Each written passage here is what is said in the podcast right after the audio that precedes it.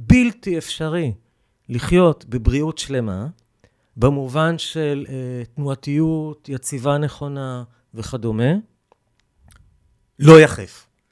כלומר, הספורטאים הטובים ביותר, שהגיעו להישגים הגדולים ביותר עם נעליים, הצליחו לעשות את זה למרות ולא בזכות. מבחינת השמירה על המבנה של הגוף. ולאורך זמן, אם לא מפעילים את האצבעות, מנוונים את האצבעות, משבשים את כל המבנה.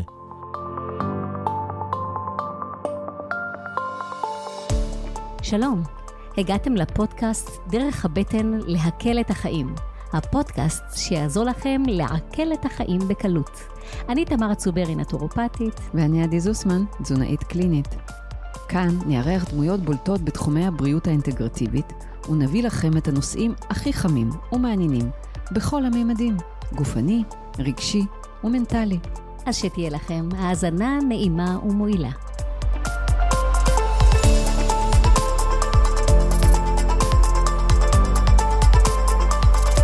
שלום וברוכים לעוד פרק בפודקאסט, דרך הבטן להקל את החיים. אה, אני, תמרה צוברי, נטורופטית. ואני עדי זוסמן, תזונאית קלינית, ואני שמחה מאוד לברך אה, את, ה... את האורח הבא שלנו, דוקטור דניאל מישורי. היי דניאל. צהריים טובים. איזה כיף שבאת. אז חכה רגע, יש לי פה רשימה ארוכה איך אני מציגה אותך. דוקטור דניאל מישורי, פעיל סביבתי, חברתי ואקדמי, חבר סגל בכיר בחוג ללימודי הסביבה. אתם נושמים? אוניברסיטת תל אביב, מרצה לאתיקה סביבתית, מקצועית, אקדמית, מדעית וביואתיקה. מה זה? אה, עוסק באקו-פילוסופיה, זכויות בעלי חיים, גוף וסביבה, חקר התודעה, זכויות עובדים ועוד. מתמחה בניתוח מחלוקות, תקשיב, זה ארוך נורא. כי יש פה, יש פה חתיכת אה, אה, אישיות. כן, רגע, שנייה. איפה הייתי? בתחום בריאות הציבור, כולל משטר הקורונה. לשעבר יו"ר הפורום המתאם של ארגוני הסגל האקדמי הזוטר, לשעבר יו"ר ישראל בשביל אופניים, מתמחה בביו-האקינג, בריאות טבעית, מורה ליוגה, טאי צ'י וקונג פו, מחבר הספר יציבות, מחקר על גוף, תודעה וסביבה. חבר מייסד החזית המקצועית לאתיקה. והיום אנחנו נדבר איתך על יציבות יחפה. יציבות יחפה. אז... אה, אז אה, נתחיל, שאנשים יבינו על מה אני מדבר. אה, ככה, הבן אדם, שתבינו, כן? הפרופסור המכובד הזה, עוד לא פרופסור, אבל מאחלת לך. פרופסור חבר באוניברסיטה קטנה בארצות הברית, עוד לא פרופסור, אוקיי, אוקיי, אוקיי. לפי אוניברסיטת תל אביב. סליחה, אז עוד. כן, הוא מסתובב יחף תמיד, בכל מזג אוויר ובכל קרקע. הכלי שלו לתנועה בין מקומות זה אופניים, אוקיי? ו... או ריצה. או ריצה. הליכה. וכשניסיתי להבין למה אתה מסתובב יחף באיזשהו אירוע חברתי שנפגשנו, נתת לי הרצאה ארוכה על משמעות השימוש נכון בכף רגל. אני צודקת? כן. אוקיי, אז בוא תסביר לנו, למה אתה מסתובב יחף, דניאל? אם הייתי מחזיק... קח בחשבון שחלק לא יראו אותנו, חלק יראו אותנו ביוטיוב, חלק ישמעו אותנו בספוטיפיי. כן. אז אם אתה מראה משהו, תסביר את זה במילים. לו הייתי מכניס את אצבעות ידיי לתוך אה, נעלי ידיים, בצורה שהייתה סוגרת את האצבעות ביחד, אתם רואים שכל הגוף שלי מתכווץ, ואם הייתם מרגישים, הייתם רואים שכל השרירים שלי, למשל של החזה, מתחילים לעבוד, ואז אם הייתי עושה תנועה כזאת, זו תנועה שהיא בניגוד למבנה הטבעי של הגוף. לעומת זאת, ברגע שהאצבעות פתוחות, כל החלל שלי גדל. עכשיו, החלל של האצבעות, של הידיים, מייצר את הנוף, כמו בעץ העליון. האצבעות של הרגליים מייצרות את הנוף של השורשים, של העץ התחתון. מה זה אומר? האדם כעץ השדה, יש, הוא מתחיל מהמרכז ומתפתח לשני הצדדים, כמו עץ. עץ יש לו, את רואה גזע מעל פני האדמה. מתחת יש נוף שורשים, מעל יש נוף של ענפים ועלים. אנחנו בנויים אותו דבר עם הידיים ועם הטורסו, פלוס הידיים, הגוף העליון. ואנחנו נועלים אה, תרתי משמע את האצבעות, את כפות הרגליים, בצורה שהופכת אותן מכפות לפרסות, במובן שהן נעות כיחידה אחת. זה משנה את כל המבנה של התנועה של הגוף, באופן שלהערכתי בלתי אפשרי לחיות בבריאות שלמה, במובן של אה, תנועתיות, יציבה נכונה וכדומה, לא יחף. כלומר, הספורטאים הטובים ביותר, שהגיעו להישגים הגדולים ביותר עם נעליים, הצליחו לעשות את זה למרות ולא בזכות. מבחינת השמירה על המבנה של הגוף. ולאורך זמן, אם לא מפעילים את האצבעות, מנוונים את האצבעות, משבשים את כל המבנה. בעצם, ממה שאני מקשיבה, אני רואה, אומנויות לחימה עובדות על הדבר הזה, של מה שנקרא מרכוז, ומצד שני, התפרסות של הגפיים והידיים, כאילו, מה שאתה... תנועה בחלל. הכל תלוי גם על מה בדיוק מסתכלים. נגיד, אם הולכים, נכנסים לדוג'ו, כן, אז שם כמובן מורידים את הנעליים בכניסה. אבל אה, דווקא ב, אה, בסין, שהיו זרמים שהתפתחו במקומות יותר קרים, ושם היה מקובל לתרגל עם נעליים, שטוחות.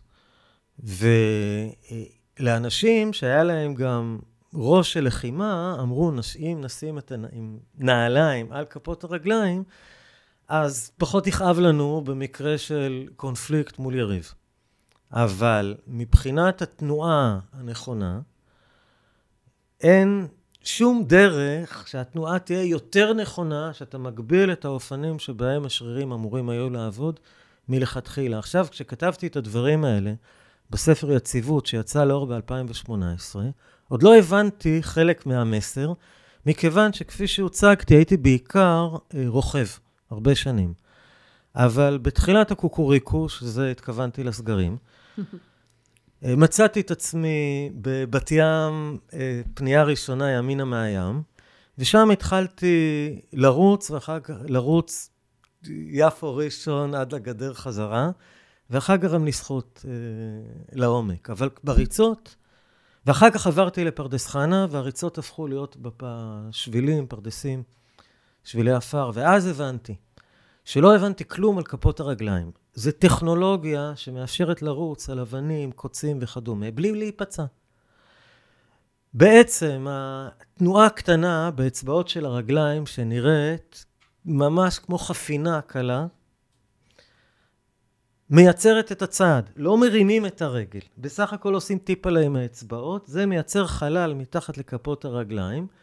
בעצם המעבר של כף הרגל היא רק דרך חזרת. אין מקום שיכול משהו להיכנס.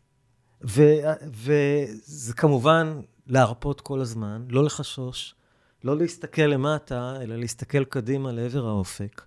והכל הופך להיות תרגיל נשימה, ואי אפשר היה לעשות... אי אפשר היה להבין את זה עד שלא נתקלים באתגר, ומבינים שהגוף שלנו כבר בנוי להיתקל באתגרים הרבה יותר קשים. אנשים אומרים לי, רגע, אבל אם יהיה זכוכית, קוט, סיגריה, קקי ברחוב, כן, חושבים על סיטואציה עירונית. סיטואציה עירונית מבחינתי זה גן עדן. אספלט זה רך מבחינתי. אה? ברגע שהתפתחה... רך? ש... רך. מה זאת אומרת?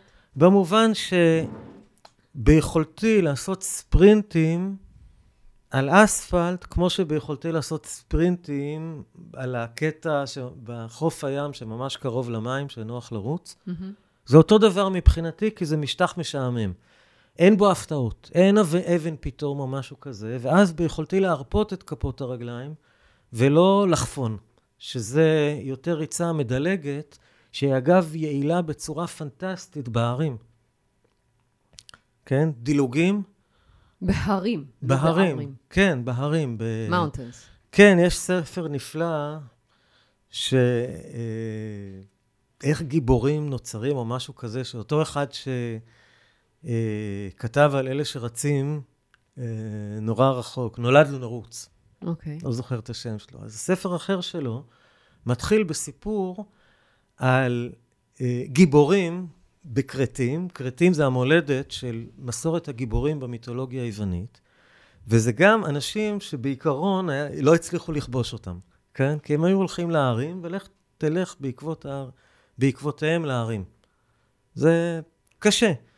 ואנשי קומנדו בריטים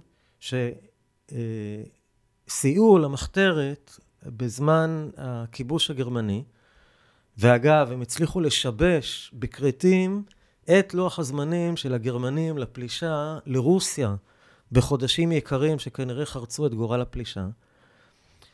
והם מתארים שם איך הם למדו לדלג בעקבות המקומיים, בסוג של דילוג מיוחד, שהיה, גומ, שהיה גומר להם אגב את הנעליים, בגלל שהקרקע כל כך קשה. נולדנו לזה, אנחנו בעלי חיים מדהימים. כמו כל בעלי החיים, נולדנו להרגיש נוח במקום, ולנוע אה, בכל אה, שטח. אין שטחים שמנועים מאיתנו, אנחנו אפילו מסוגלים להיכנס למים. על חיות אמפיביות. כן, לא, האמת היא שכן. אה, דוקטור הרלינג מדבר על זה שאנחנו בעצם יכולים לנוע בשלושה מישורים, עצים, אה, יבשה ומים, אוקיי? זה לגמרי חיית על. אבל אני מנסה להבין, אוקיי, נגיד, אם אני מדמיינת לעצמי אישה על עקבים, כן, זה באמת אה, מבנה זה אחת הבעיות פרסתי, הראשיות. אני כן. מסכימה. אבל אם אני הולכת עם כפכפי אצבע, או עם נעל מאוד שטוחה ונוחה ורחבה, זה גם בעיה? תראי, הספקטרום של הנזקים ממנהלים משתנה. באמת, נעלי... מנהלים זה נעליים, למי שלא מבין. כל מה ששמים על כפות הרגליים. גם גרביים? אם זה לא ויברם, כזה גרב שמתלבשת על כף הרגל והיא רק מבודדת באמצעות הפלסטיק מההתקרקעות עם התדר האלקטרומגנטי של האדמה. שזה גם כן חשוב מאוד. שתכף נדבר על זה. כן. כן. שזה חשוב בפני עצמו.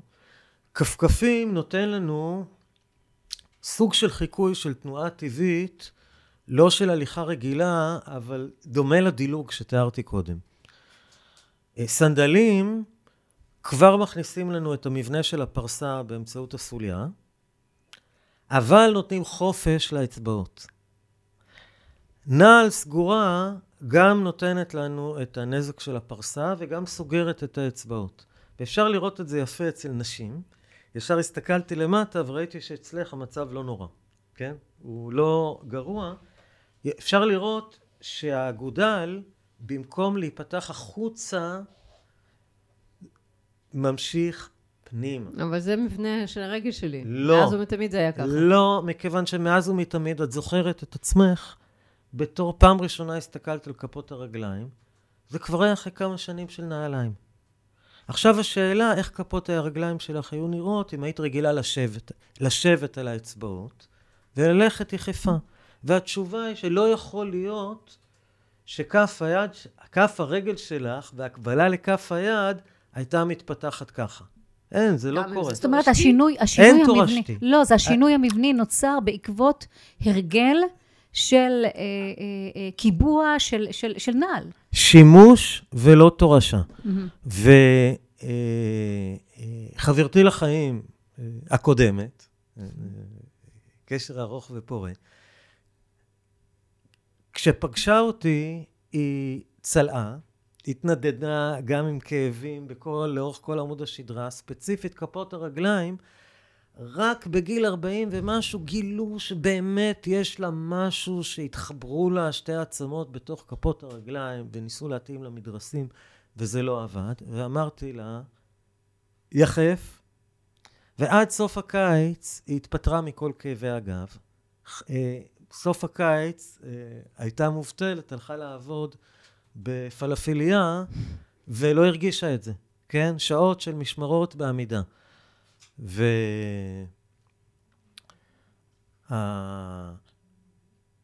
הנכון, כן, הגוף רוצה את הנכון. ברגע שאתה נותן לו את הנכון, הוא מתפתח גם אם יש לו מגבלות. תסביר לדו- נכון, נכון, נכון, טבעי אתה מתכוון. נכון. מולד, מובנה. נכון, זה לטבע האדם, זה לטבע של הגוף. פה באמת יש ויכוח גדול אה, בין, אה, ביני ובין אנשים שנקרא לזה מאמינים בטבע, לבין חלקים שונים במדע כיום.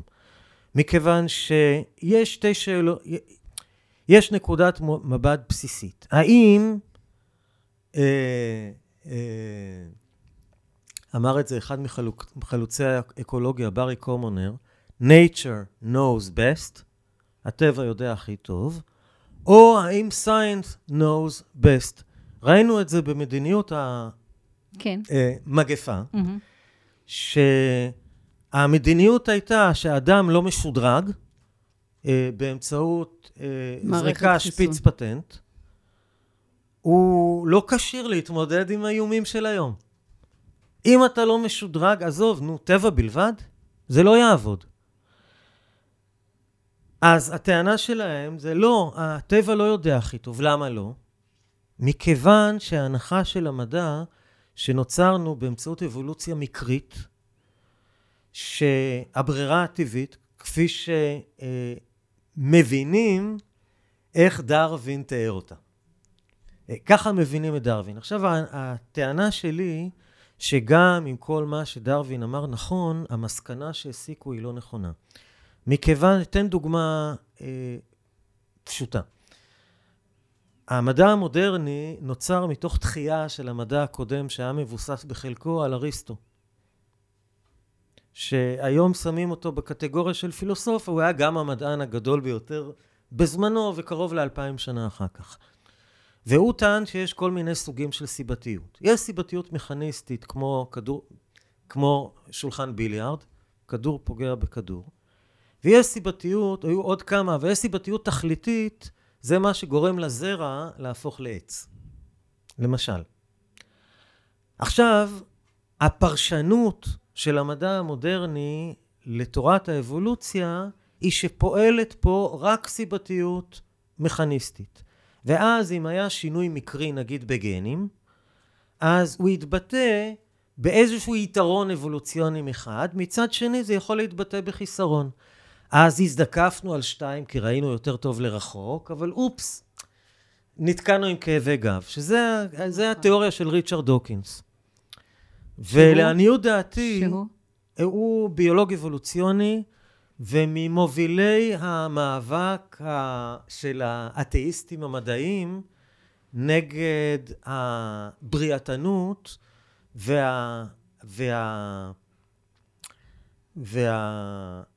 והערעור על המדע המודרני מצד מה שמכונה המדע הנוצרי, שאינני מזדהה איתו מסיבות שלא נעמיק כרגע. לעניות דעתי, אתה יכול, לעניות דעתי, יש אילוצים על הברירה הטבעית. לא יכול להיות שתהיה אה, מוטציה שתייצר בעל חיים שאין לו שיווי משקל מושלם. מכיוון שהוא היה מיד נכחד על ידי אלה ששיווי המשקל שלהם יותר טוב. הגיוני. ולכן, בוא נניח שזה כבר קרה, ובעל החיים האנושי הוא...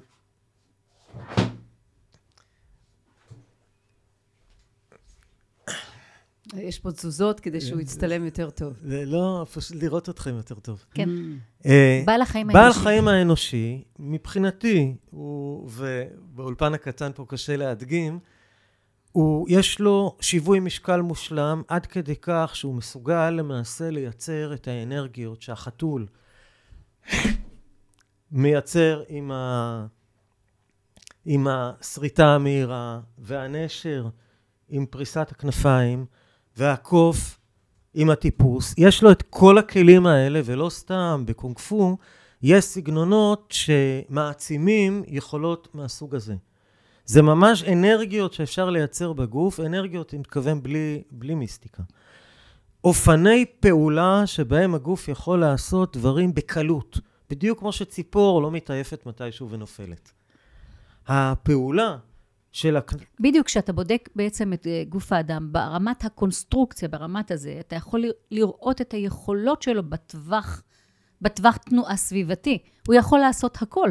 בדיוק. ו- השאלה היא, זה כמה דברים. השאלה היא באמת, אם בתרבויות העתיקות ידעו את היכולות האלה, כי אחרת גם לא היו בונים דברים אה, מטורפים בעבר שלנו, אבל דווקא ככל שאנחנו מתקדמים יותר בקדמה, אנחנו שוכחים את היכולת שלנו כמין אנושי, כאדם, כיצור, בקונסטרוקציה שלנו, לייצר את התנועה הבלתי... בלתי נתפסת הזאת נכון להיום. מוסכם, ויש פה כמה דברים. קודם כל, יש לי משפט, כל כוח הוא חולשה וכל חולשה היא כוח. וזה אומר? אחד הכוחות של האדם זה טכנולוגיה. המחירים לא תמיד נהירים לנו, כמו המחיר של אה, נעל, כן? וברגע שהיא הופכת נורמלית, ואז אנחנו חושבים שהעקב זה וריאציה קטנה, ואנחנו לא מבינים שכבר שילמנו מחיר באין עקב. העקב מוסיף לפרסה את ההר. לעמוד כל הזמן על גבעה ולקצר את המערכת האחורית. בדיוק. שרירים מגיבים עכשיו, לזה, מערכת עצבים מגיבה לזה, פאסיה מגיבה לזה, הכל מגיב לזה. בדיוק. עכשיו, אמר פטנג'לי אה, ביוגה סוטרות לפני 2,500 שנה, פסוק 2.46, תנוחה, יציבה ונינוחה. והפרשנות המקובלת זה הלוטוס. למי הוא אמר את זה? הוא אמר את זה לאנשים שישבו על הרצפה. אז אנשים שאוכלים בישיבה מסוכלת, הוא אומר להם, עכשיו תנוחה יציבה ונינוחה, אין בעיה. עכשיו אנחנו קוראים את זה במרחק 2,500 שנה, ויש מסורות חדשות שאומרות, אין שום בעיה לעשות את זה גם על כיסא. העיקר שתירגע, העיקר שתרפה. לפי הפרשנות שלי בספר יציבות, אין שום סיכוי להרפות עד הסוף ולשמור על תנוחה יציבה ונוחה, מכיוון שאם אתה מחזיק את היציבה, אז אתה תיפול במצב של הרפאיה. עכשיו, אותו דבר במסורת שלנו, את יודעת, ולכן השאלה, לא מה אמרו או לא אמרו, מה היה השקוף? מה היה המובן מאליו? אז אצל פטנג'לי, המובן מאליו זה שאנשים הם בסך הכל יושבי המקום, כן? נחים במקום. תחשבו על המסורת שלנו, אברהם אבינו.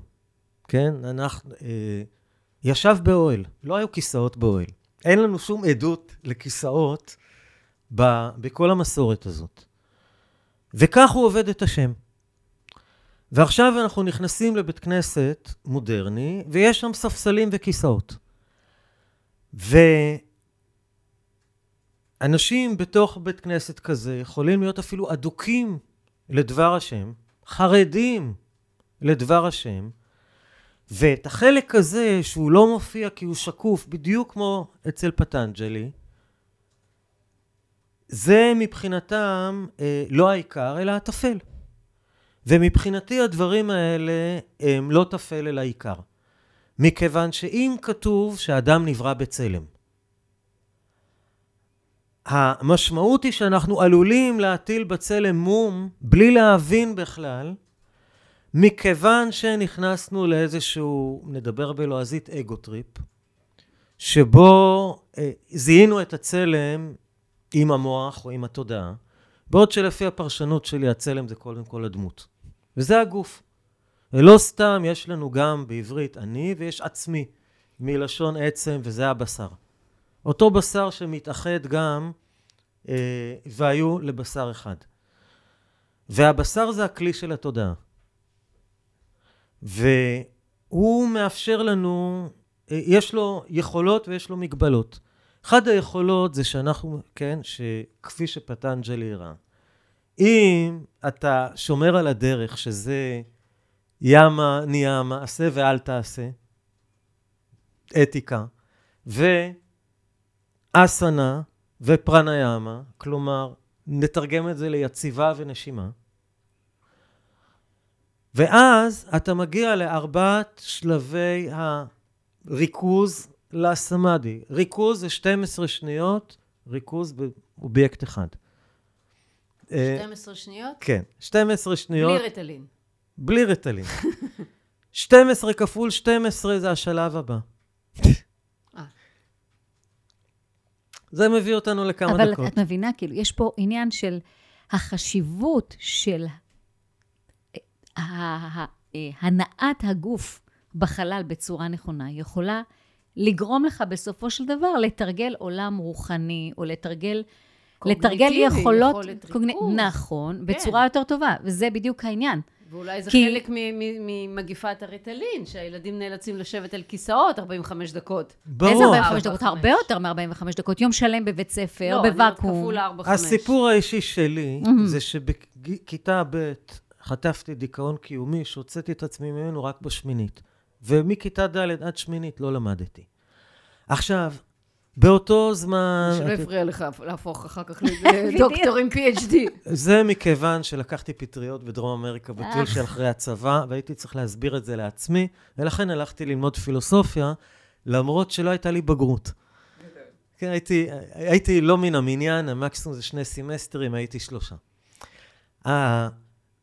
הנקודה היא שרק בדיעבד, אחרי שהתחילה להתגבש בי הפילוסופיה, של להסביר לעצמי את, ה, את ההתקדמות שפתאום הייתה בכל מיני, אה, אה, ביוגה, בטאי צ'י, ופתאום אני מסתכל אחורה ואני אומר, בוא'נה, אתה כבר מדבר הרבה זמן נגד נעליים ונגד הכיסאות, ופתאום עולה לי הזיכרון שאני תמיד יושב מאחורה ומתנדנד על הכיסא.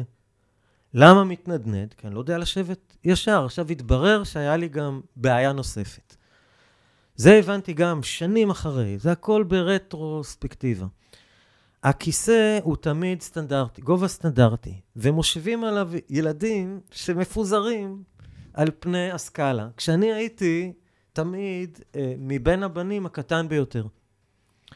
ולכן הכיסא תמיד היה גדול לי יחסית לאחרים.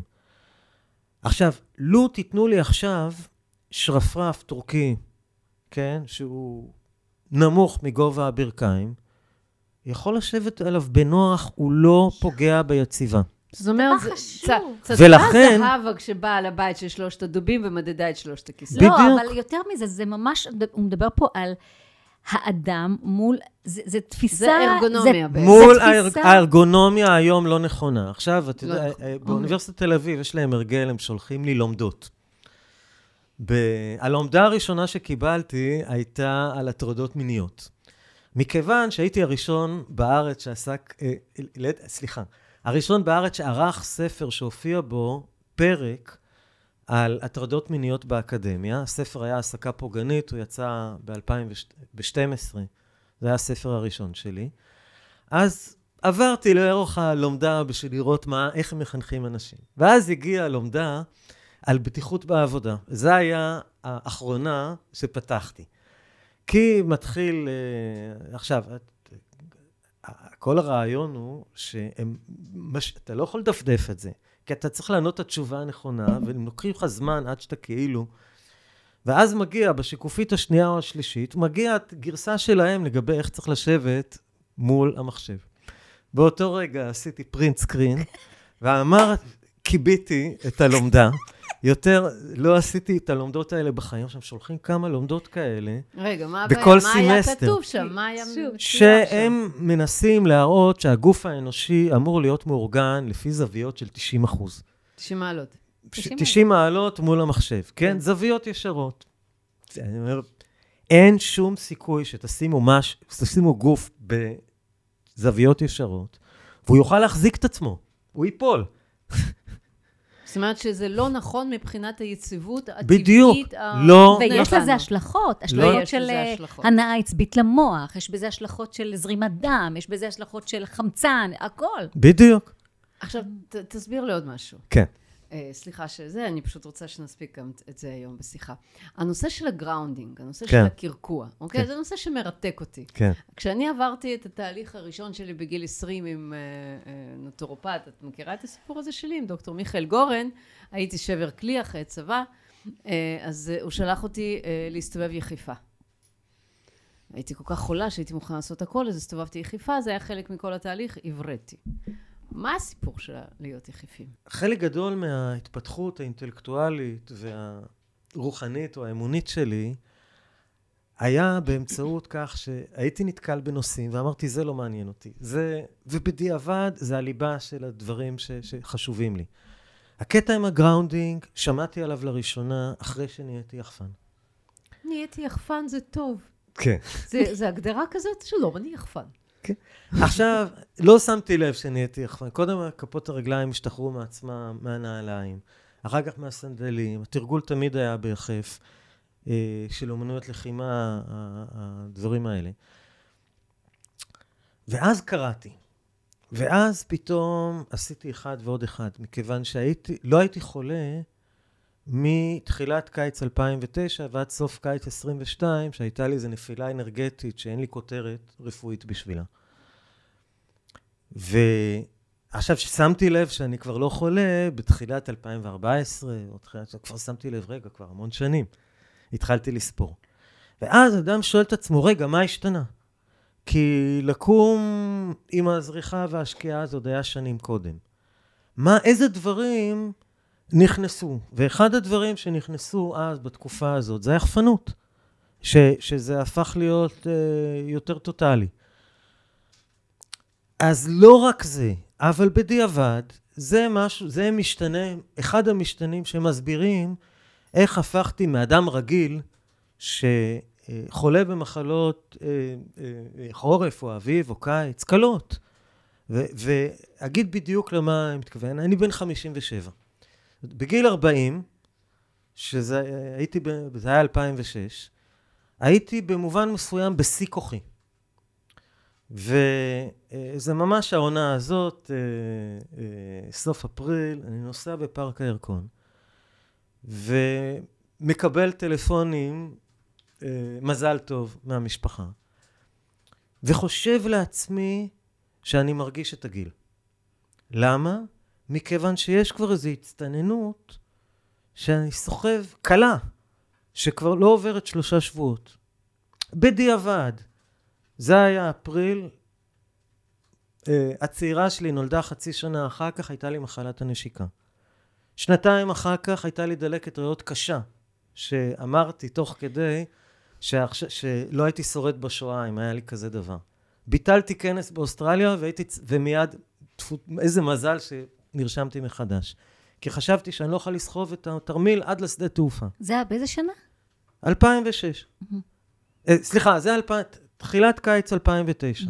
ואחר כך עד, 22, עד סוף קיץ 22, שום דבר. אז מה היה לא שם? לא הצטננות, לא כאב בגרון, לא כלום. מה היה שם? קודם כל מתברר שטוב להיות חולה מדי פעם. זה, זה אני מסכימה, זאת הדרך של הגוף לפעמים לפרוק או לאותת. לפרוק או לאותת, או לעשות ריסט. חדש, בטח. לעשות ריסט. ב... כשעברתי דירה מפרדס חנה לתל אביב, אה, בסוף 22, עקץ אותי עכביש, תוך כדי האריזות. ואני רואה את כף היד שמאל שלי מתנפחת, אחר כך כף יד שלי, ימין שלי מתנפחת. עכשיו, כל הידיים מתחילות לצרוב, עכשיו אני כבר לא מסוגל ללכת לקופת חולים ולשאול אותם מה קורה. אם אני מסוגל לתפקד, אם זה לא הורג אותי, אז בואו נראה מה קורה לבד. ואז... זו גישה מעניינת, אם אני לא אומרת, בואו נראה איך אני חי. ואז כפות הידיים שלי, אז הנפיחות ירדה, ואני מסתכל, אה, ואני אומר לחברתי לחיים לשעבר, אני אומר, תראי, הזקנה קפצה עליי. פתאום האור נראה זקן. וצהוב, ואז הוא התקלף והתחדש. קפצה ו... וירדה. ולכן. אין לי ספק שעברתי תהליך טוב. אנחנו כמו חתולים. יש לנו כמה נחשים. השלתי, השלתי את האור מכפות ידיי. כן. כן, וזה אגב אה, אה, דרש באוזניי מקובל, ממש באלף ניסן האחרון, ראש, ה, ראש השנה מקורי של עם נכון, ישראל, נכון. מעבדות לחירות. אה, של נעליך מעל הדרך, רגליך, הוא אמר, כמו נשל הנחש, וזה להשיל את ההרגל. זהו, זהו, רציתי לדבר איתך על הנושא, כי באמת, לסגל חיים כאלה, אני, שבספר, כן, זה נקרא יציבות, אבל זה לא מדבר רק על יציבה וזקיפות קומה, ואיך אתה מייצר את העמידה שלך על הקרקע והקשר שלך עם הקרקע. זה מדבר על הרבה יותר, על, על, על השלכות רציניות על מי אתה בחיים. על תודעה, על מודעות, על הדרך שאתה מנהל את עצמך עם הסביבה. מה זה? זה פשוט. הגעתי למסקנה מדהימה, שאם אדם ינעל את החיוך, ככה, עם עיניים גדולות, קצה הלשון לחיך העליון, אין שום סיכוי שיוכל לחשוב מחשבות עצובות. תנסו את זה בבית. עכשיו, להבדיל, להבדיל, אם אדם יהיה מאוד רציני, מכיוון שיש מגפה מאוד מסוכנת בחוץ, עכשיו תנסו לכווץ פה את המצח ולחשוב מחשבות צמיחות, ואם אתם מצליחים, תלמדו אותי כי אני לא הצלחתי. זאת אומרת, יש לי, מפה גזרתי טענה כללית. יש לנו גוף תודעה. האפשרויות התודעתיות שלנו הם אלה שמוכתבות על ידי הגוף. אם הגוף נמצא במצב של הרפיה, המזג הרגשי שלנו הוא במצב של רגיעה. אם הגוף בסטרס, התודעה שלנו בסטרס. סטרס יכול להיות סביבתי, סטרס יכול להיות עצמי, מכל מיני טעויות שאנחנו עושים עם הגוף. יצא, יש לי חוויה ביחס לתמונות ישנות שלי, שהיא מאוד שונה מחוויה של אה, אחרים. אני לא, לא פעם, נגיד, אה, ידידה הראתה לי תמונות אה, ישנות שלה. והיא אומרת, תראה איזה יפה הייתי פעם, ותראה, ואני אומר לך, את עדיין יפה. אבל היא מסתכלת על התמונות ורואה את עצמה בשיאה. ואני מסתכל על תמונות ישנות שלי משנות ה-20, 30, תחילת ה-40, ויש בי מבוכה. רואה את היציבה הלא מספיק טובה, רואה, רואה דברים שבד... שכמעט מביכים אותי. ו... ואז אני אומר, תשמע, כאילו, אתה... את, כאילו, איך מכזאת רשלנות אה, גופנית ותודעתית, זה שהצלחתי, כן, להתפתח מזה, כל הכבוד. כל הכבוד להוא. כי... להוא שהייתי אני. להוא שהייתי אני, כן, מכיוון שלא היה לו מושג. היו לו כמה אינטואיציות טובות. אני חושב שהדבר הכי טוב שקרה לי היה שאפשרתי לעצמי ללמוד לא רק מהמורים הרשמיים שלי. היה בחור שפגשתי בתאי בפארק הירקון. הוא היה זוטר ממני אצל המורה שלי. והוא ישב בהפסקות, הוא היה יושב זקוף ב, בסיכול רגליים. ושאלתי אותו, מה, מה עשית? הוא אמר, לא, למדתי כבר, אני עושה יוגה פה ושם. שנים, הבן אדם לא יודע אני לא זוכר את השם שלו, פרצופו כמובן חקוק בזיכרוני. שנים, כל פעם שהייתי יושב בפארק או בחוף הים, הייתי מעלה את דמותו כדי לסגל לי את הזקיפות, את זקיפות הקומה שהייתה לו. ורק אחר כך שהשתפרתי, עברתי את הרמה שלו. אני חושב קרוב לעשור, הוא היה הדמות של המדיטציה שלי. אנשים עושים על בודה, זה עשיתי עליו. הוא הזכיר לי.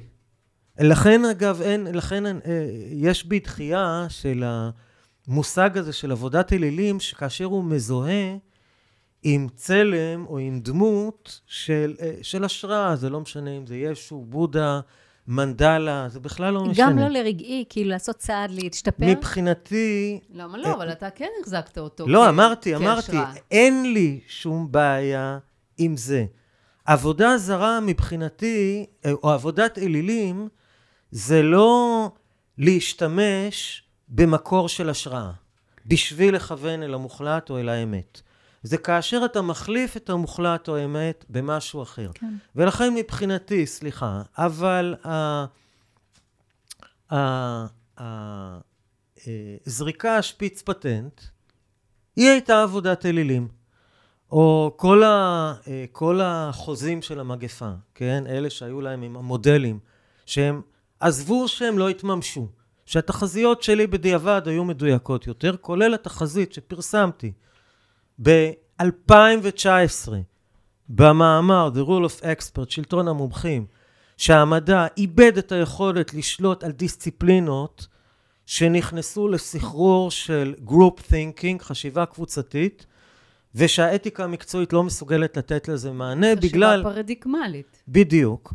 וביולי 2020 פרסמתי מאמר... אה, אה, סליחה, כן, יולי 2020 פרסמתי שני מאמרים נוספים, באנגלית ובעברית, שעוד לפני שהיה אה, את ה-so called חיסון, שצפיתי אה, אה, שכאשר יהיה חיסון, יהיה ניסיון לכפות אותו על אוכלוסייה, לפחות במעברי גבול.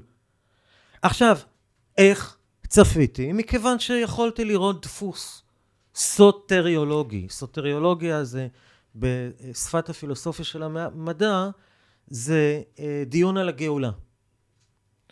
ופה אה, תרשו לי לשתף מדרש שחבר חכם, הוא חרדי חוזר מתשובה מעמנואל, משה יורם שפיר, שעמד בראש שומרי המים, שמנע, מנענו בסוף 18, תחילת 2019, ממשרד הבריאות לחדש את הפלרת המים, למרות שהבג"ץ אישר, אחרי שלא דן בטיעונים לגופו של עניין, לא מדעיים ולא לעניין זכויות אדם או זכויות החולה. עמדת יציב מולם. אה, שם, כן. אה, הוא אמר, הוא דרש לי משהו על אה, משיח. והוא אמר, משיח יבוא כשכולם ירצו להיגאל. ואז הוא אומר, למה לא כולם רוצים להיגאל? מי לא רוצה להיגאל? מי שחושב שכבר נגאל או יודע כיצד להיגאל. וזה היה המצב עם מדיניות בריאות הציבור כאן. יש אסון נוראי, זה המקבילה לשדים של פעם, זה, אה, באים בשמות שונים. יש משפחה, כמו אתה מוריד אחד, פתאום יש שלושה נוספים, ומולם, אבל יש לנו גאולה. בעולם הזה. המדע אפשר את זה. זה תפקידים אמוניים שהמדע לוקח. ואז עשיתי זום אאוט, ואמרתי, מכיוון שהיה לי איתם גם ויכוח על מה שהתחלתי לכנות רעלות פנים אפידמיולוגיות. במסגרת אה, אה, הלכות צניעות שכפו עלינו. ו... הנה, זה, זה מתממש היום, זה רק הולך ומחריף. כן, ולמה אה, עשיתי את זה? מכיוון שפרסמתי מאמר בעיתונות המקצועית, שניתח מה ידעו טרום המגפה על התועלות והסיכונים שבחבישה נקרא לזה ציבורית של מסכות. ועשו את זה בעיקר על צוותי סיוע באסיה, במקומות של התפרצויות כן. קודמות, או כל מיני. ומה שהיה ידוע לפני, זה שאין עדויות ליעילות, יש עדויות לסיכונים. מה שלא היה ויכוח עוד קודם, אה, אה אוקיי, ואת פרסמתי את המסקנות, ובנובמבר 21, התפרסם תחת חוק חופש המידע אה, עתירה של מח"ץ, מה היו הפרוטוקולים של הצט"ם שדנו במסכות. והתברר שכמו שידעתי, אגב המאמר היה עם עורכת הדין רונית לירן שקד, כפי שידענו, הם ידעו בצט"ם שאין עדויות ליעילות, יש עדויות כן. לבעיות. זה, זה עוד מתגלה. בלה זה... בלה בלה, כן. השפעה פסיכולוגית. רגע, אבל איזה, איזה השפעה? למה אתה רוצה ליצור את ההשפעה הפסיכולוגית הזאת, ומי מינה אתכם? בקיצור, כשהבנתי את זה, שהם ידעו בתחילת 2020, מה שלקח לי איזה חודשיים לברר אחר כך, וזה לא שינה את המדיניות. ואחרי שפרסמתי עכשיו את המאמר, פרסמנו באלון הביואתיקה, שנחשב לא כתב מדעי, אבל מקצועי. והוא מגיע לששת אלפים מכותבים שכוללים את כל בכירי משרד הבריאות, כל אנשי בריאות הציבור בארץ, כל מי שעוסק בבריאות, משפט ואתיקה. עכשיו, הם קיבלו את זה בניוזלטר. יכלו להתרשם, ולא ענו. כלומר, יש לי את המילה האחרונה. אחרי שראיתי את, ה... את מה שהם ידעו, אמרתי, כבר לא מגיע להם הסטטוס של מדע. ופרסמתי את המאמר לא בכתב עת מקצועי, אלא בכתב עת של רוני גמר לבריאות, שהיה אחד מערוצי התקשורת האלטרנטיבית שקמו. קראתי לו מסכת מסכות. והצגתי כפרשנות של הדבר הזה כעבודה זרה, מכיוון שאמרתי, שום דבר ממה שאני מבין כעבודת האמת, שלה הקדשתי את כל חיי, אה, לא מופיע כאן. ועבודה, כן, אומרים לי, למשל, שמצווה להיות בשמחה תמיד, והם אומרים שצריך לפחד. אומרים לי שכל העולם כולו גשר צה לעוד, העיקר לא לפחד, כן, הם אומרים, העיקר לפחד. אה, אהבת לרעך כמוך, אה, להפך, אתה צריך לפחד מהם. אבל דניאל, אתה, אתה מדבר בעצם על מושג של הנה, כן. בוא ניקח את זה עכשיו זום אאוט לדבר הזה שנקרא יציבות. כן. שים לב. כשאתה מתרגל יציבות, ואנחנו מדברים על שפת יציבות, כן? כן. שפה זה כמה דברים כדי לייצב את עצמך על הקרקע. כן. אתה בעצם מעמיד את עצמך כגורם אינדיבידואלי בחיים, זקוף קומה. א', בראש ובראשונה, קודם כל לזהות אם קמים עליך בעולמך דברים שהם תעתועים, דברים שהם לא האמת, דברים שהם לא מקיימים את הבריאה שלך, כן? ואז יותר ער לך ונכון לך, כן? נגיד דיברת על הנושא של ההפלרה. אנחנו יודעים מה הפלרה עושה למוח האדם. אנחנו יודעים מה הרעלנות הזאת גורמת לפרשנות שלך לעולם החיצון, כמו אה, אה, אה, היכולת שלך באמת להבדיל טוב ורע, כן? מרחיק אותך מאיזה, זה הגירוש מגן עדן, מה שנקרא. זה כן? הגזלייטינג. אבל אבל אז, כשאתה עומד יותר יציב, והסנסוריות שלך חשובה, ואתה קשוב לגוף שלך ואתה הכל, הרבה, בוא נגיד, אתה במצב צבירה להדוף כאלה אינטראקציות שמגיעות אליך, כי הם ימשיכו להגיע היום, זה מילה קורונה, מחר זה מילה שמורונה, מחרתיים, זה כל מיני השמות, השמות התעתועים הבאים אל עולמך מהעולם החיצון, הם תמיד יהיו. זה תמיד היה. העולם האנושי תמיד ברצונו לשלוט דרך אינטראקציות כאלה. אבל ככל שאתה יחף, יציב, מפוקס על עצמך, לפי מה שאני רואה פה, זה באמת המקום שבו אתה יכול להיות ער ויותר סנסורי להבין מה נכון לך ומה לא נכון לך בחיים. מעבר לזה, והסכמתי, יש משהו בלדעת שאתה יודע משהו על המציאות, שהוא מקביל לדברים שאמרו במדע של היוגה אלפי שנים, והוא מוכחש כיום. יש, אה, אם יש לך את הנקודת המוצא הזו, יש לך כבר אפשרות לביקורת על כל מה שקורה. עכשיו, אם אמרת את הפלרת המים, ביקורת או בקרה? זה אותו דבר. Mm. אם הזכרת את הפלרת המים, לרוב צורת הביקורת שלי להקשיב קשב רב למה שאומר הצד השני.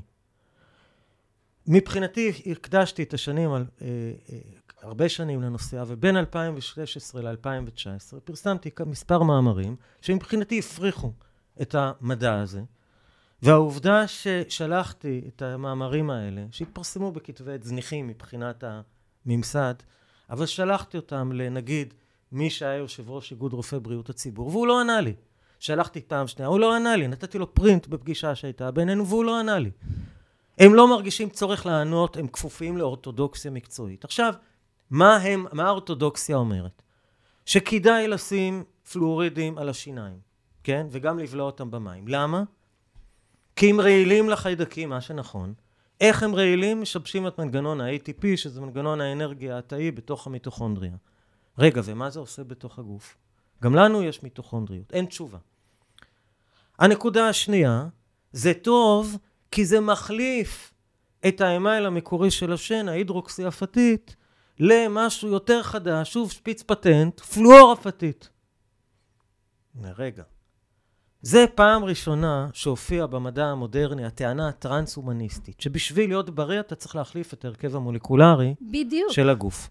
לא ועל הטענה הזאת הם לא, הם לא ענו לי, והם גם לא יענו לי, ומבחינתם לא יענו אף פעם, כי הם לא יכולים עכשיו לחזור בהם, נגיד, מהפרסומת למשחות השיניים, שהיא מממנת את המדע הזה. משחות השיניים, אגב, הופיעו לראשונה שלוש, עם פלואורידים, הופיעו שלוש שנים אחרי תחילת הפלרת מים ב-1950, משחות השיניים הראשונות מופיעות ב-53, אבל מה מופיע על ההתחלה ב-1950? מסגור המתנגדים כמתנגדי הפרה, אמוציונליים, לא רציונליים, לא מבינים במדע. טה-טה-טה. באמת? עכשיו, כן. זה, זה דפוס חוזר. דפוס, זה פענחתי כל הדרך אחורה, וכשפענחתי את זה, זה היה אה, סוף 18, תחילת 19, באמת, האמת, הייתי בהלם. ופרסמתי את זה במאמר גדול בביואתיקה, אבל למעשה זה היה תקציר של מחקר שהיה כבר 150 עמודים, ולא פרסמתי אותו. כי חיכיתי, אמרתי, עכשיו משרד הבריאות לא מורתע מ... אם הם ינסו, אפרסם את המחקר. כי המחקר כולל את כל, הפ... כל המקומות שהם שיקרו לציבור, לכנסת ולבית המשפט העליון, כאשר אמרו שהם עשו מחקרים שלא עשה, רק, רק בתור דוגמה. הם טענו שאין שום בעיה של אה, פלואורוזיס, מכיוון שהם בודקים לאורך זמן אה, תופעות לוואי. ומה התברר? שפעם בעשור בערך מודדים, לפי מתודולוגיה שפותחה בארצות הברית, והתחלתי לכנות אותה פדופיליה אפידמיולוגית. אומר. הם בודקים ילדים בני 12 בלבד. עכשיו, אם אתה בודק בני 12, אתה אף פעם לא תראה תופעות ארוכות טווח. כי אין. כל פעם בני 12 אתם מתחלפים. מתחלפים, אתם מתחדשים. מתחלפים. בדיוק. עכשיו. במחקר האחרון שהיה בארץ, שהיה מחקר שנעשה בניגוד עניינים, מכיוון שמי שעשה אותו היה חבר למחלקה של מזמין המחקר, שעמד בראש הוועדה שהייתה אמורה להיות בלתי תלויה, אבל אותו אחד אחר כך עמד בראש הבג"ץ, שניסה לערער על ההחלטה של יעל גרמן להפסיק את ההפלרה. כן, זאת אומרת, בלתי תלוי הוא לא היה. אה, הממצאי המחקר היו שבערים מופלרות היה יותר פלואורוזיס דנטלי, זה הדבר היחידי שהם בדקו, מאשר בערים לא מופלרות. פלואורוזיס זה המחלה היחידה ש... אה, שקרויה על שם הרעלן שיוצר אותה. אין עוד מחלה כזאת. גדול. כן. ואז מה המסקנות? אחרי שהוא הציג את הנתונים, מה המסקנה? מכיוון שהנתונים האלה דומים למה שמקובל בחו"ל, אין עם זה בעיה, ואנחנו ממליצים, בלה בלה בלה. זאת אומרת, אין קשר בין הנתונים לבין המסקנות. ונתקלתי בזה בדוגמאות נוספות במאמרים בתחום הזה. עכשיו החיסון שלי, וזה, דיברת על האמת. ואני רוצה שנתחיל לאסוף. זה, ה- זה, בסדר? זה האיסוף. למעשה, הספר הזה, הוא, א', הוא יושב בחינם ברשת, אפשר להוריד. שזה הייתי- מדהים שאתה אה, מנגיש את המידע הזה. הי- הייתי כל כך עסוק, לא היה לי זמן לקדם אותם, אמרתי לפחות שיקראו. אני אקדם אותה. עכשיו, אה, כן, יש לי, רובצים לעותקים בבית. אה, עכשיו, אה, הפילוסופיה הפרטית שלי היא, יציבות היא חלק ממנה. היא נקראת כיום דעת מקום. דעת, רק בעברית, זה טוב ורע. זה לא tree of knowledge, מתרגמים לאנגלית. עץ הדעת טוב ורע, זה משהו אחר. כי רק בעברית אפשר להגיד מדע נטול דעת, ואתה מבין למה הכוונה. המקום, רק בעברית, הוא גם place, סביבה, וגם. המוחלט. במקור התחלתי, אמרתי, לא, וגם- חיפשתי וגם תרגום. אלוהים. התחלתי תרגום לשם הקורס שלי, מבוא לאקו-פילוסופיה ואתיקה סביבתית. אתיקה סביבתית, אתיקה דעת טוב ורע, מקום סביבה, אבל אחר כך ראיתי שזה מתרגם גם את הדיון הפסיכדלי ב set ו setting. ה mindset שלנו והסביבה קובעת את איכות החוויה. ו... אה, ואז, וחוזרים אל ההערה של תמר על האמת. דעת טוב ורע, קודם כל זה היכולת, יש לי פה חידוש לש- לשוני, להתאמת באלף. קודם כל עם עצמך ועם המציאות. אם אתה את מחויב האמת. באמת, אתה צריך להפסיק קודם כל לשקר לעצמך, וזה למשל קרה לי עם היחפנות. ברגע מסוים לא יכולתי להכחיש שלא נוח לי בכפות הרגליים. נתתי להם חופש. לא היה לי, נו, היה לי לא נוח עם קסדת האופניים. נתתי לראש חופש, ואז שניסו לכפות עליי את חוק הקסדה באופניים מ-2007 עד 2011, היה חוק שהיה משלח את השוטרים ברוכבים, כמו שאחר כך השוטרים שולחו, והפקחים שולחו באנשים בתקופת אה, רעלות הפנים אבל רגע, האפידמיולוגיות. רגע, הקסדה על האופניים אמורה להגן עלינו בזמן נכון, נפילה. נכון, גם, הרעלת, הפ- גם רעלות הפנים. רגע, זה לא? תראי, טווח הראייה אה, שלך שונה. תראי, תראי, ה- תראי, זה מאוד. פשוט. לא יודע אם ראית פעם קסדת אופניים. לא, כי עכשיו הוא מסכסך ביני לבין הבן שלי. ראית פעם, חס ושלום, ראית פעם קסדת אופניים? כן. אה, תארי לי אותה. עגולה או אווירודינמית? מה? עגולה או אווירודינמית? מה זה אווירודינמית? זה שהיא מוערכת כך שלא יהיה חיכוך עם האוויר, שיהיה יותר מהיר. כן. אווירודינמי. כן. עכשיו, מה יקרה לקסדה אווירודינמית כאשר את תיפלי עם זווית סיבובית בנפילה? מה יקרה? התשובה היא ייווצר מנו, ייווצרו מנופים על הצוואר ובסיס גולגולת. בנוסף, לא יודע אם שמת לב, שמת לב שזה מקצף מוקשה או מקלקר? כן. בדיוק. רק התחלנו. אין מדע שהסיכון העיקרי לרוכבים הוא תאונות דרכים. לא דיברתי על שטח. בשטח תמיד עם קסדה, גם אני. אוקיי. כן, אם אני עושה downhill, אם כבר לא יצא לי יותר מדי, אבל אם אני אעשה downhill עם אופני שטח, ברור שאשים קסדה, כי הן בנויות בדיוק לאובדן שליטה. רגע, טח, מצאת את עצמך משותף. ובעיר זה לא? בעיר, אתה, הסיכון העיקרי הוא תאונות, אה, הוא תאונה- תאונה עם רכב, אה, הקסדה מסוגלת לספוג עד 20 קמ"ש. היא לא בנויה לשום תסריט של קרה תאונה עכשיו מה קורה, ולכן גם לא בודקים אותה כמו שבודקים את החגורות בטיחות עם בובות וכדומה בשביל לראות מה יקרה. וכותבים not for motorized uh, uh, use. ו, ולכן, והכי יפה, שהמקומות עם אחוזי חבישת קסדות הכי גדול, כן, הכי גבוהים בעולם, נגיד זה ארצות הברית, שהם המקומות הכי קטלניים לרוכבי אופניים, להבדיל מנגיד הולנד, שיש שם אחוזי חבישה אה, אפסיים, ו, אה, והסביבה הכי בטוחה לרוכבים פר מיליון קילומטר נסועה, ככה מחשבים. ומה, כל הסיפור מה? לא השאלה האישית איזה שקלול אנחנו עושים אם נשים או לא לשים קסדה, כי שנים שמתי קסדה, אני אפילו מצולם בכל מיני מקומות עם קסדות, היו לי קסדות מטריפות. הכי, הכי יקרות שקניתי ב, בירידי אופניים. אה, אה, בוא, קשר את זה בבקשה. קשר את זה, קשר את זה. לנושא שבו אנחנו האמת, האמת. התכנסנו אליו, היציבות. האמת. השאלה עד כמה אנחנו מחויבים לאמת. אה, יש ביטוי שצריך לקבל את האמת כסמכות ולא הסמכות את האמת. עכשיו, אם אתה, מרגע שפעם אחת הבנת שהסמכות עשויה לקדם משהו אחר לעומת האמת. אדם צריך להיות מסוגל להגיד, רגע, רגע, רגע. מה נכון לי? לא, לא, לי זה סובייקטיבי. מה נכון? מה נכון? יש פה שאלה... זה מה שנקרא לעמוד יציב, אמת ויציב. בדיוק, יפה. ועד כה לא השתמשתי ומכאן והלאה אשתמש. זה, זה, זה, מה נכון? מה המסר? מה אנחנו, איך אנחנו מסכמים את, המסר ה, הוא את השיחה שלנו, דני? דעת מקום, דעת טוב ורע. הבחירה הראשונה שלנו בטוב ורע זה לשמור על האמת.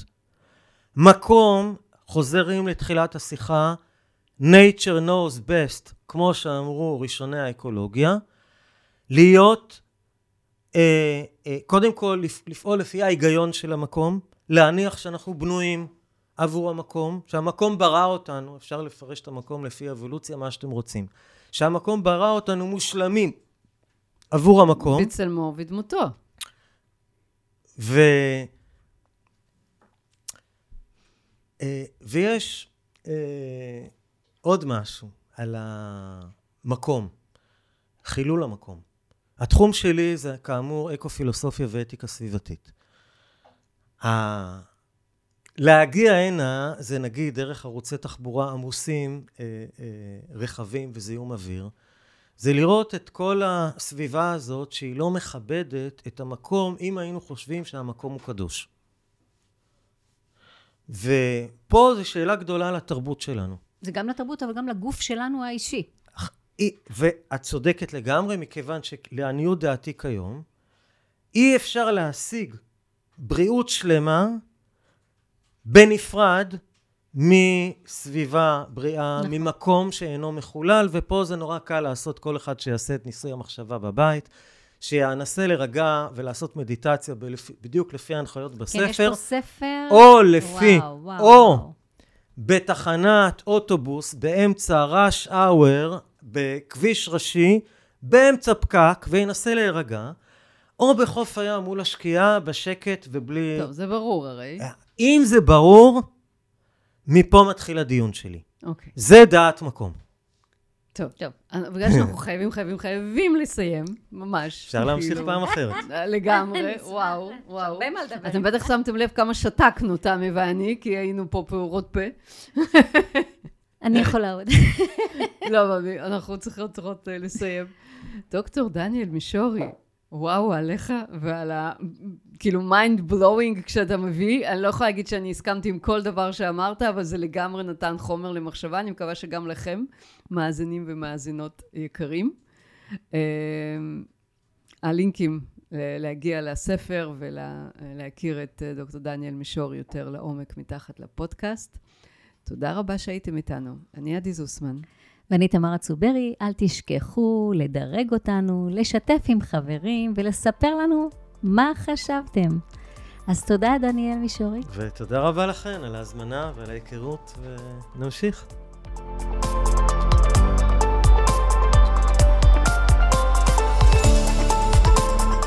תודה רבה שהאזנתם לפודקאסט דרך הבטן להקל את החיים. אז אם נושא הבריאות האינטגרטיבית בנפשכם, מוזמנים לעקוב אחרינו, דרך הכישורים במדיות השונות, פייסבוק, אינסטגרם ועוד, לדרג חמישה כוכבים את הפודקאסט.